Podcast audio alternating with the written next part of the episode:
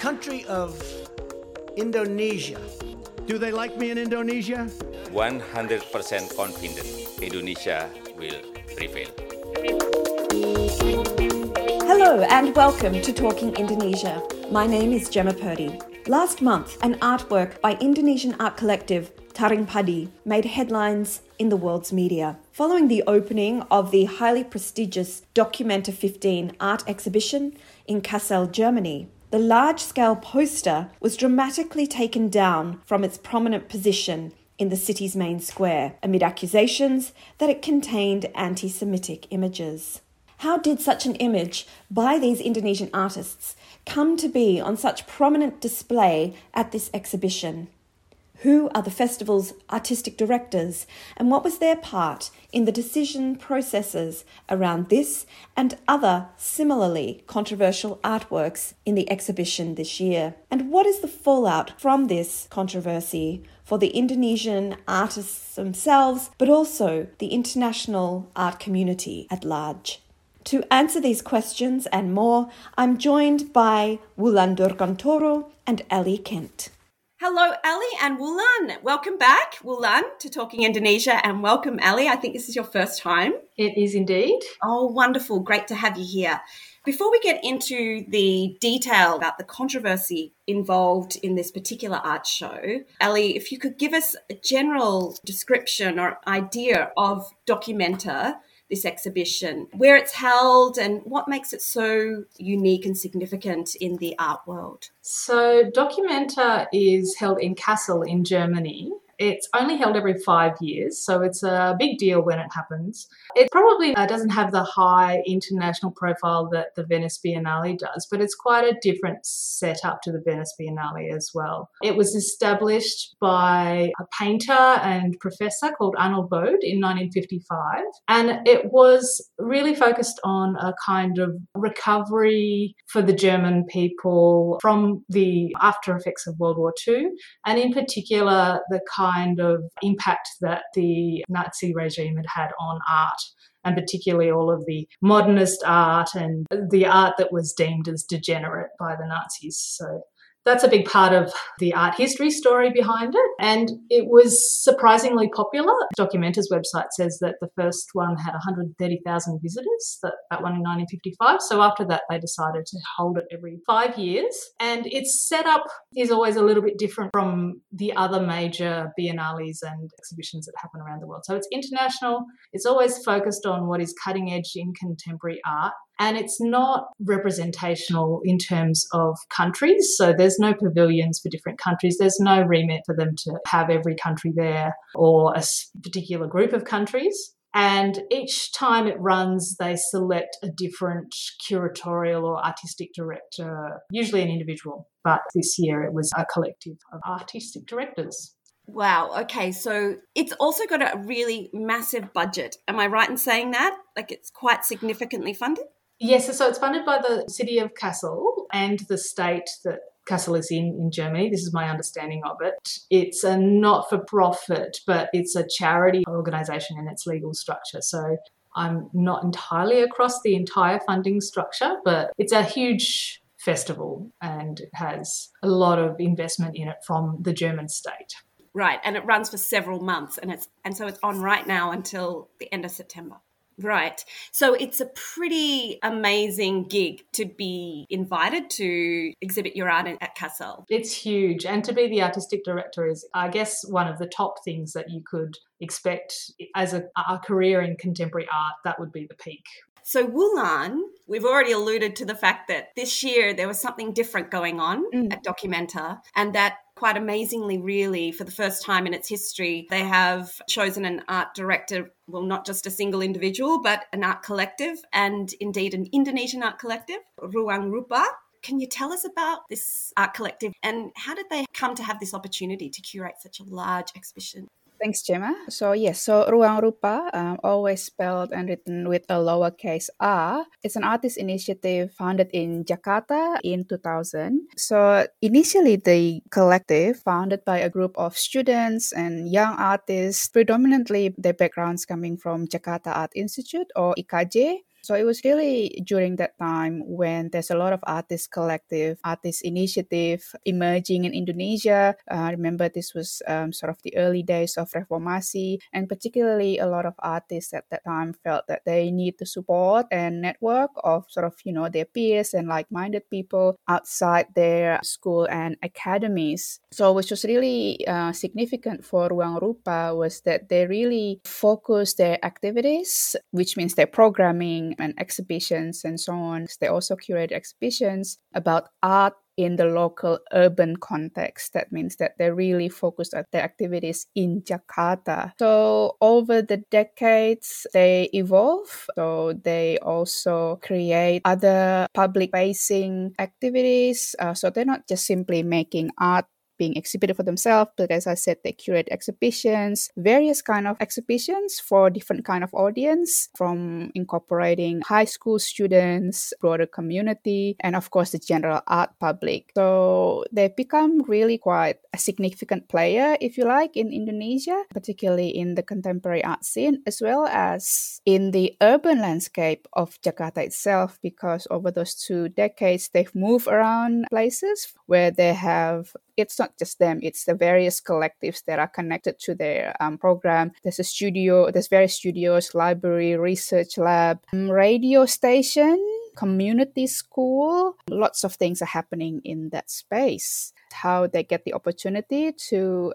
curate Documenta. So Documenta, every edition, um, as Elliot mentioned, has different advisory board, and this advisory board always comprised of eminent experts in the field of contemporary art, and they then select artistic director for the next edition in Documenta. So Ruang Rupa over the decades have built this strong sort of global network as well, and then through this sort of network, then they were invited to submit a proposal, and th- this is a common process process as well for every document that they invited to submit their proposal and then got through several iterations of interviews. It's like a job interview basically. And therefore the Lumbung proposal got accepted for this Documenta 15. So Ali, what is Lumbung? And so what is the curatorial approach that that Ruang Rupa have taken for Documenta 15? So Lumbung kind of brings, I guess, what we might call a curatorial concept to the practices that Wulan outlined that Ruang Rupa have been working with over the last uh, nearly 20 years now. So uh, Lumbung is a, a, communal rice barn in um, many parts of Indonesia. So they've adopted this idea uh, of the Lumbung as a concept. Uh, well, in fact, they say it's not a concept, it's a practice that Ruang Rupa has applied to their uh, curatorial strategy for Documenta. So basically it's been structured in a very horizontal way. They've invited a lot of different collectives from around the world. So the collective that is curating has invited a lot of other collectives to join, and those collectives have also involved other collectives that are part of their networks in different parts of the world. So there's collectives from Australia, from Africa, from South America, from all sorts of places. And the way that that's been framed, particularly by the media in Germany and other places, is that these are collectives from the global south. So the Lumbung is a way to frame that idea of a collective practice, a horizontal practice. Ruangrupa refer to it as being a very transparent, inclusive, and regenerative and sustainable practice. So, a lot of the idea is around building networks and relationships that will carry on after Documentas. So, Wulan, Elly's told us how it was very much an open, collaborative process of reaching out to networks. One of the collaborators invited, I guess, directly by Ruang Rupa, given that they're also Indonesian, was the art collective Taring Padi. Can you tell us about them and their creative process? Yeah, Taring Padi is one of other collectives from Indonesia that's being invited by Ruang Rupa. The other one is Jatiwangi Art Factory, and then there are others as well. So Taring Padi is really quite interesting because I think Taring Padi is also one of the early post-reformasi collective in Indonesia. If Ruang Rupa began in sort of 2000, Taring Padi started at the end of 98, so really fresh after valid year in Indonesia. Again, it's started with a group of young students, this time from Jogja, from the Jogja Art Institute or ISI. So it was really triggered by the movement or demolition of their old campus. And then they were very unhappy with that decision to move. And so some students starting to squat on the campus um, site. And eventually those group decided to then form a collective, uh, which is Taring Padi. So, in the beginning, Taring Padi was really marrying or putting forward the idea of activism quite heavily in their ideological direction, but then eventually they also evolve. Um, similarly, like uh, Ruang Rupa, if I can compare that with other long lasting collective in Indonesia, so they become more open, more inclusive, and not necessarily um, following the earlier direction, which is more hard uh, left wing practice. But having said that, they're also part of the long trajectory of artist collectives in Indonesia, even before the New Order, if you like, that really put forward the idea of putting art and activism together. But most importantly, it's about communicating art to the public, which was really distinct in their practice, in the sense that they then uh, put forward the name of the collective as opposed to individualism. So that's why in their work, you can't really pinpoint a particular name or a particular maker. They always put forward this as, you know, this work is made by Taring Padi, not by an individual member. That also explains the medium that they use posters, woodcuts, so anything that's easily distributed and also very straightforward iconography so people can easily understand their message, which is really quite political and critical.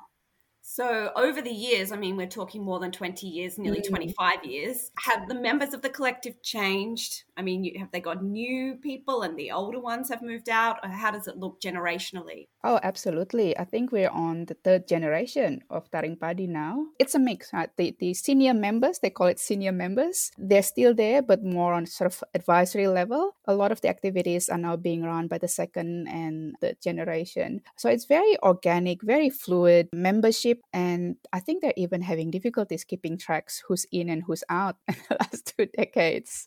Uh, b- because, you know, when they create, when they make their work, they're also very open for anyone to participate in their process. So anyone who would arrive in the studio, they will say, Do you want to put your drawing in? Do you want to contribute? And if yes, fine, just come in. Just it's very relaxed like that okay, well, that's really interesting insight to bring us to discussion of the actual piece that's the focus here, which is this very large piece titled The People's Justice. So, Elly, do you want to describe it for us? Yes, yeah, so it's enormous. Hopefully, listeners will be able to see a picture of the size of it. It's an enormous banner. It would be maybe a couple of stories high, and it's in several parts. It's several different spanduks, banners stitched together or hung together at least on a frame a really large frame. It's teeming with figures. When was it created?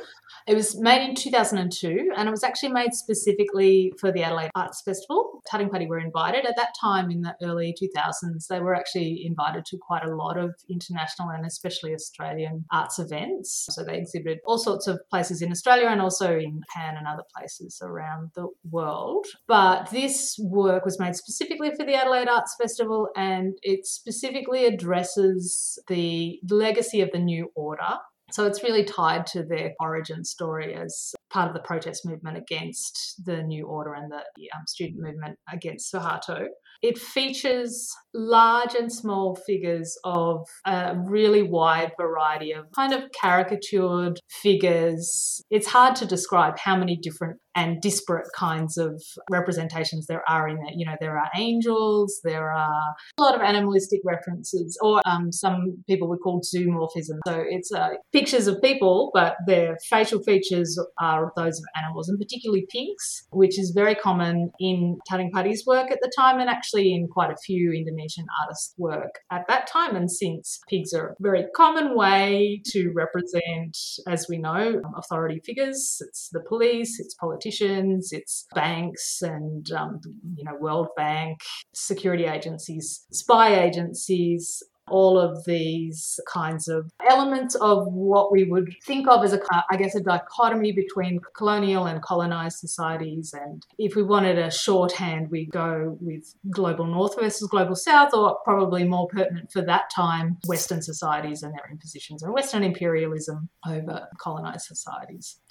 Wulan, the figures that Ali's describing there would be recognizable to Indonesians, perhaps, from the New Order military regime. And then also, as Ali was saying, these kind of international figures. Yeah, well, in this particular work, there's no recognizable figures as such. As in, um, you know, there's a lot of uh, they also produce other works that uh, we can clearly say that look, this is the figure of the politician so and so. This is a figure of Suharto. You can clearly see that in the face, but not with this particular works. As Elly said, it's the sheer dimension of the work itself that makes it really difficult. There's a lot of things happening on this work, and so remember there's also multiple people uh, working on this piece over a period of time and the same person may not come back again to do the work to finish the, their work. So that's just how the collective operates.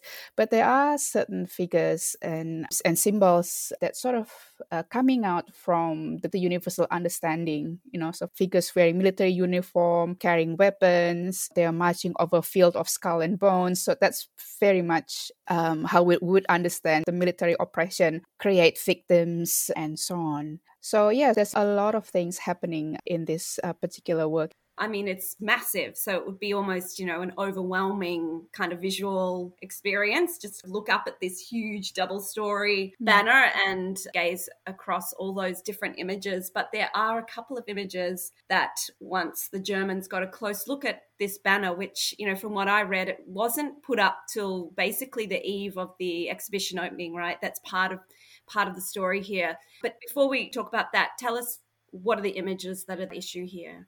Yeah, I think before I continue as well, I just want to remind everyone again about the figure should be read in connection with other figures in the work as well. I think this is one of the big issue that came out from this controversy that the focus on one figure really sort of bring down the bigger context of the work. But having said that, that figure is clearly, clearly problematic. So this was a figure that stood, it's fairly small, right, Elly? It's really quite difficult to see with this um, mixture of others, sort of wearing typical attributes of Orthodox Jew with the side locks and then with the hat as well that identified as an Orthodox Jew.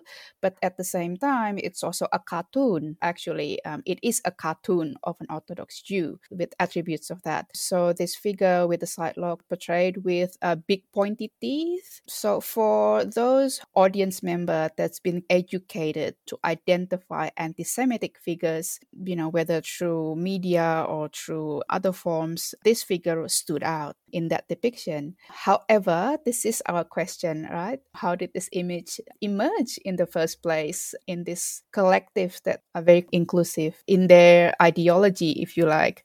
Yeah, so Taring Padi is well known for their stand against racism and discrimination, and there are even particular works that precede this that include various religious symbols in one poster work that calls for peace among brethren and peace among the faithful. So it's one of the confusing things for anyone who's familiar with Taring Padi's work is how anti Semitic imagery could appear in their work. And also, there's something quite confusing about the way that this figure is constructed, as well as being an, clearly a kind of anti Semitic caricature. It also has an, an, SS runes on the hat the character's wearing. So, there's uh, even within itself, if we were to look at it as a standalone image, it's quite confusing in what it seems to be trying to say. Yeah, I mean, so as Wulan has said those who are educated in the history of this kind of imagery was immediately attuned to it. But how have Taring Padi responded since this was pointed out to them, I guess is is the question. Or had it previously been pointed out to them that these images were indeed anti Semitic or this particular one? It would appear that no one has ever noticed this image in this work before. As far as we've been able to find in our discussions with Taring Padi and looking back on various texts looking at the work, it's been displayed in Australia, in East Timor, in uh, Japan, in Georgia, And so far, this is the first time anyone's picked up this particular figure of, as an anti Semitic figure. And Taring Padi were, uh, from what we can gather, shocked to have it pointed out to them to realize what it is and what it means. And this is in spite of the fact of, uh, you know, Taring Padi are now uh, quite, the senior members in particular, are quite cosmopolitan. Some of them live in Germany. Some of them, they all have quite extensive international experience. But, you know, also even in the Australian context um, and in the Japanese context and, and, and various other places where it's been shown, it hasn't drawn any attention. There are quite a lot of potentially offensive uh, images in the work. If you look closely at every little figure, uh, you can probably think of someone who might be offended. But this work is, is this a family friendly? Is this a family friendly? friendly I would say I won't go into great details, but there are other figures that are uh, open to interpretation. But I think the history of this particular um, kind of image it was described by the Israeli embassy as uh, Goebbels like propaganda. And when you look at Goebbels propaganda, you can see where that interpretation would come from. But the real question is then how do a bunch of 20 something year old uh, artists in Yogyakarta in 2002 end up with an image like this. When we first heard about this, Wulan and I were really, in many ways, we weren't very surprised, actually. We could think of lots of ways that an image like this would be circulating in that context. You know, this is immediately after 9 11 in 2001. I was actually in Yogyakarta when 9 11 happened, and there was a lot of angst about the uh, vilification of Islam as the responsible party and all Muslims as responsible parties. So the situation was very tense in terms of that kind of east west dichotomy, and particularly around the responses from the US and what followed on from 9 11. So you know, anti Semitic imagery was circulating, but how much anyone understood of what it meant as separate from anti imperialist. I'm going to use the word propaganda, but hopefully, as your listeners are uh, familiar with Indonesia, the word propaganda doesn't always have the same negative overtones as it does in Australia. So, propaganda, uh, disinformation, all sorts of materials floating around uh, that are anti imperialist, anti almost anything that comes along with America, Europe, colonialism, imperialism, and within that, yeah, strains of anti Semitism as well, particularly in a Muslim context because the other image, there's another one, right, that has been of um, concern, which is mm. the image of the Mossad agent. Yeah. Um, but mm. as you pointed out, Elly, it's alongside CIA agents or um, any other international spy agency from the West or whatever. So it's yeah. in that way. But in the German context, it's seen as anti-Israeli and ergo anti-Semitic. Yes, there's certainly there's there's a particular contemporary context I think that can go some way to explaining why this particular image is now yeah so problematic. I mean, I think it's it's always problematic. It's a problematic image for sure, but why people were looking for it. And actually, there's a whole lot of context in the inside Documenta and what's happened over the last the six months in the lead up to Documenta in Germany and related to, to Documenta itself. Um, yeah, the heat was on Ruang Rupa for months and months, wasn't it? Mm. About a particular group that was involved in the exhibition and inferences about Ruang Rupa being pro Palestinian. Yeah, and in fact, actual attacks on artists' work, um, vandalization of work by Palestinian artists, and mm-hmm. really quite spurious accusations. I mean, in, in this case, obviously, it's uh, a, a, fair accusation of anti-Semitism in this work, but that, but other accusations were unfounded, and that resulted in uh, what is what many of the artists involved in Documenta, particularly give, given there are many people of color, many Muslims, many women, many people who are outside of the kind of mm. uh, mainstream of German society, have felt very, very unsafe well before this controversy has come to light and unsafe mm. and, and there's very strong accusations of um, racism. They also include a lot of um, a number of artists with um, Jewish background in mm, Documenta. Yeah. And they also invite a collective uh, based in Brazil with a Jewish focus, but the collective didn't participate in the final selection. But also artists that are part of the Documenta, uh, they don't necessarily want to be identified either by nation or the religious affiliation or, and, and so on. And it's really then, as, as Elly said, it's really connected to the, this bigger atmosphere that's already building in Germany. And then Documenta became a sort of yeah flashpoint for this yeah. So so tell us so it, it came to a head with these images being identified and the media kind of going crazy. What were the responses of taring padi to begin with? And and well ruang rupa as you say taring padi was shocked but what did they do? Yeah uh, there's a lot of introspection happening within the collective themselves. And then eventually they release a statement. And um, well, we, we, believe that the statement, well, the apology was sincere. And when we spoke to them, they're really looking forward to to move forward and to learn about the impact of their images, right? It's, it's you know, sort of reconsidering their um, artistic strategy, if you like. And then Ruang Rupa continuously also make amends from releasing public apology. And then I think Ade Darmawan recently gave a statement in the parliament, the German parliament, again reiterating the reputation of being anti-Semitic and, and so on but it seems that it's just um, at this stage it's just grown bigger and bigger. I mean this statement was already released by ruang rupa quite early on when there's the incidents of artists studios being vandalized and, and also the earlier selection of the pro, pro-palestinian group and so on. But it feels that it's not enough. There's, there's, there's just more and more things building up mm. now. So um, removing the artwork has not diffused this at all? No I would say it it has had some uh, well, perhaps not uh, the intended effect. Mm. But one of the things that Taring Padi said when we spoke to them was that they had had a lot of support actually from other residents in Kassel who had come round to talk to them about the work, to talk to them about all of their works, because this is not the only work that they had. There's a whole uh, another building that's full of essentially a Taring Padi retrospective. So it's quite possible to get a much better sense of Taring Padi's whole oeuvre uh, looking at the other works that are on display.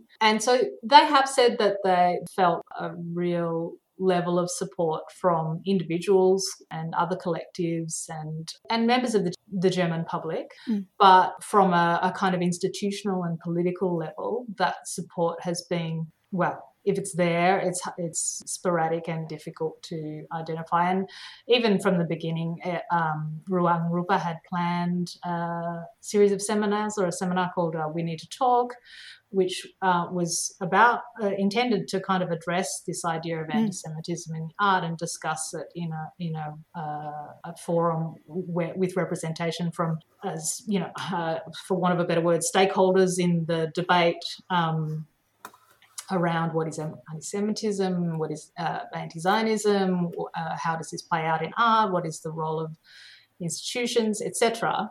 Um, but that was cancelled. Why? Yeah, Wulan, did you want to respond to that? Why? Well, I think the why was simply because they felt that there was no uh, safeguarding measures for those discussions. So, in other words, it will not bring a positive discussion, if you like. It's just certainly what it was planned before the um, controversy. But then, because of that, yeah, basically, it will not come as a positive, open discussion. And there were no guarantee of the safety of those speakers and participants.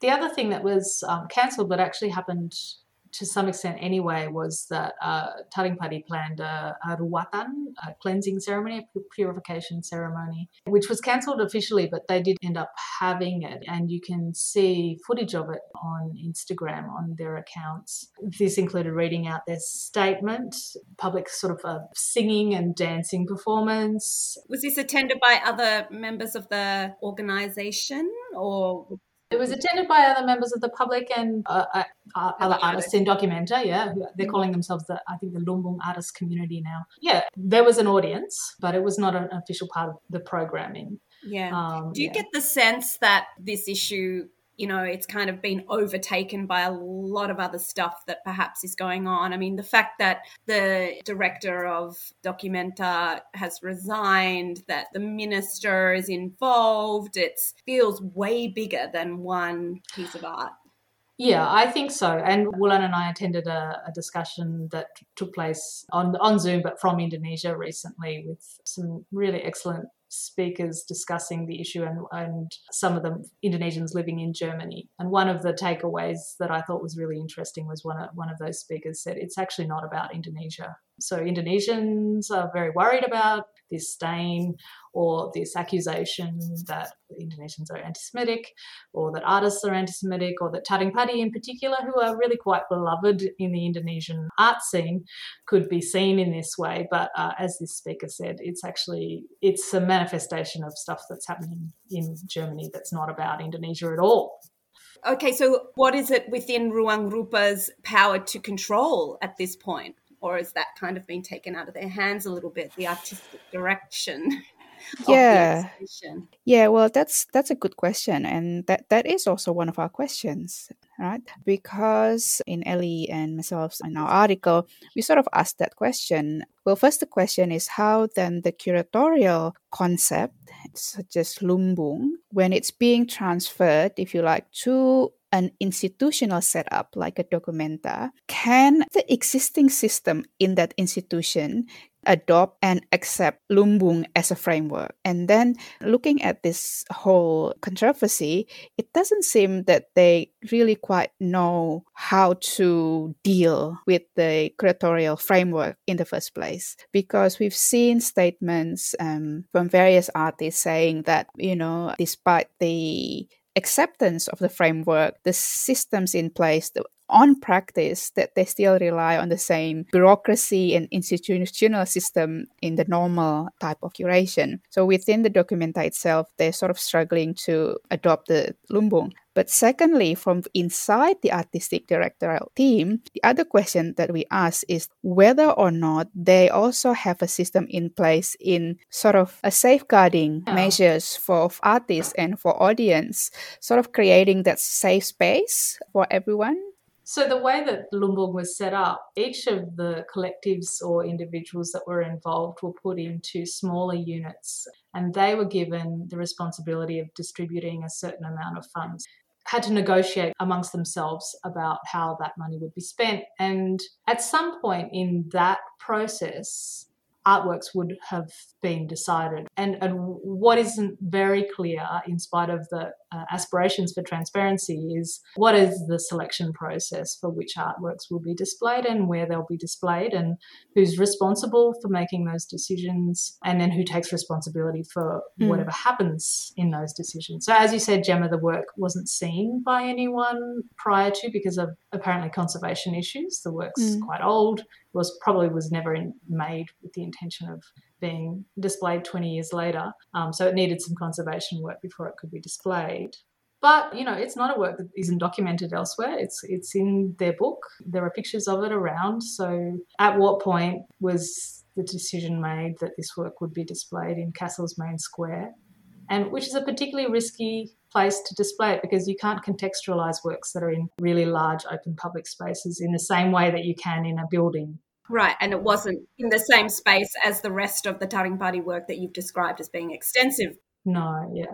There's another venue where Taring Padi displayed a larger body of work, the Hallenbad, um, which is a former swimming pool. That was the site where Taring Padi members, um, Fitri, told us how they received such strong support from the Kassel community. This is not just within the artistic community, but uh, also from community. And she said that one visitor um, actually took it on herself to offer to Fitri, let me just walk around the exhibition space to see if there are any other potentially offensive image. And so she did, and then, you know, and then they had a conversation. So that was the kind of contextualization that's being done on the spot by the member of that time. Yeah, so the placement in the public square, which is really that's the main square outside the main venue of Documenta. Yeah, that was one of the questions, isn't it? That curatorial decision and the responsibility, I suppose. You mentioned the the forum that you attended with the Indonesian responses, but more generally, the media in Indonesia being interested in this. Has there been an interest, and what kind of response has there been in Indonesia? Mm. It's generally well initially when when Documenta opened, it was super positive. Um, there's you know it's so uh, proud i imagine like it, uh, oh yeah. oh yeah. Oh yeah. But then when the controversy erupts uh, there's a couple of news but this was mainly bbc news uh, bbc indonesia. So not the mainstream or the national um, news um, as far as i know. Jakarta post for example has um, covered this um, and this is also a short piece um, several short pieces i think trying to explain the context of the controversy, but not necessarily from the art perspective, but more sort of the social and historical background. Our social big. media response is quite big. That's so that's where it's mm. quite big. But again, that takes the discussion into a different direction. Has that response on social media been, you know, that uh, we've been misunderstood, unfairly treated, etc.? Yeah, I think largely that. And not just in Indonesia, there's quite a, a large amount of pushback against Documenta. Um, saying that Germany as a society is not ready to really address its colonial histories, and that Documenta, well, this particular iteration of Documenta is essentially a victim of of a lack of readiness to really um, look honestly on these situations. Yeah, I mean, I, I have read a lot of commentary that is this is a great moment because we can use this now as a launching pad for the discussions that you've talked about, Elly. And, and I guess from what you said, Wulan, when you described the the community member coming to the exhibition with Taring Padi and saying, "Let me walk around with you and uh, locate any offensive imagery," and there's that exchange going on, which is really interesting. And so, I guess just as a final kind of reflection within the Indonesian art community, I mean, I guess this is a little bit of a shockwave, but what do you think it might mean for the Indonesian who is an international artist and how they might represent their work in the future or think about entering into these kinds of international exhibitions? Do you have any reflections on that yet? I do think it's a great opportunity, uh, not just for Germany, but for, for all of us who, who come from, you know, colonial or colonized and even currently colonized societies like we do here in Australia. There are a lot of things to discuss from all the different angles. I think it's an opportunity for Indonesian artists as well to become more engaged with global histories and um, like understandings of geopolitical movements that are more nuanced and that are more informed. I would hope that that would be one of the outcomes. Um, I think it's really a, a time, as as we can see around us, for us to go one way or another as a kind of global community in how we understand each other, how we understand our each other's histories and engage with each other and think about new ways of uh, living together in the future as we go forward. Uh, so, you know, that's probably a bit pat as a response, but but it is a great opportunity, I think, in that way for, for Indonesia, for anyone who's interested in being a good global citizen. Wulan, final comments? Yeah, clearly a, a, steep learning curve and it's a it's an important learning curve as Elly has outlined. But I would also think that it should encourage everyone Indonesians and also those sort of being put in a box if you like as representing the global south to gain that confidence of putting forward a, a radical proposition if you like through this lumbung as practice not just a theoretical framework of you know this is the way we make art but it's precisely the way we make art here in the global south so that sort of level of confidence i think should be put forward and i guess these are the moment in time when there's these big opportunities to create critical discussion about the, the contributions um, and the future of art making and its connection to society beyond just looking at and, and consuming objects. That's a pretty perfect final comment. Thank you so much for this really engrossing discussion that I'm sure we could continue for another couple of hours, but we'll do that offline another time. So thank you both so much, Elly and Wulan, for joining us. Terima kasih. Terima kasih juga. That was Wulan Dirgantoro, a lecturer in art history and curatorship in the School of Culture and Communication at the University of Melbourne, and Elly Kent, editor of New Mandala and the deputy director of the ANU Indonesia Institute. You can find a link to their article on Documenta 15 on the Talking Indonesia blog. Talking Indonesia will return on the 18th of August, hosted by Dave McRae. Remember, you can find the entire Talking Indonesia podcast archive at the Indonesia at Melbourne blog. Subscribe via iTunes so you'll never miss an episode, or find us via your favourite podcasting app. Until next time, this has been the Talking Indonesia podcast. Thanks for listening, and bye for now.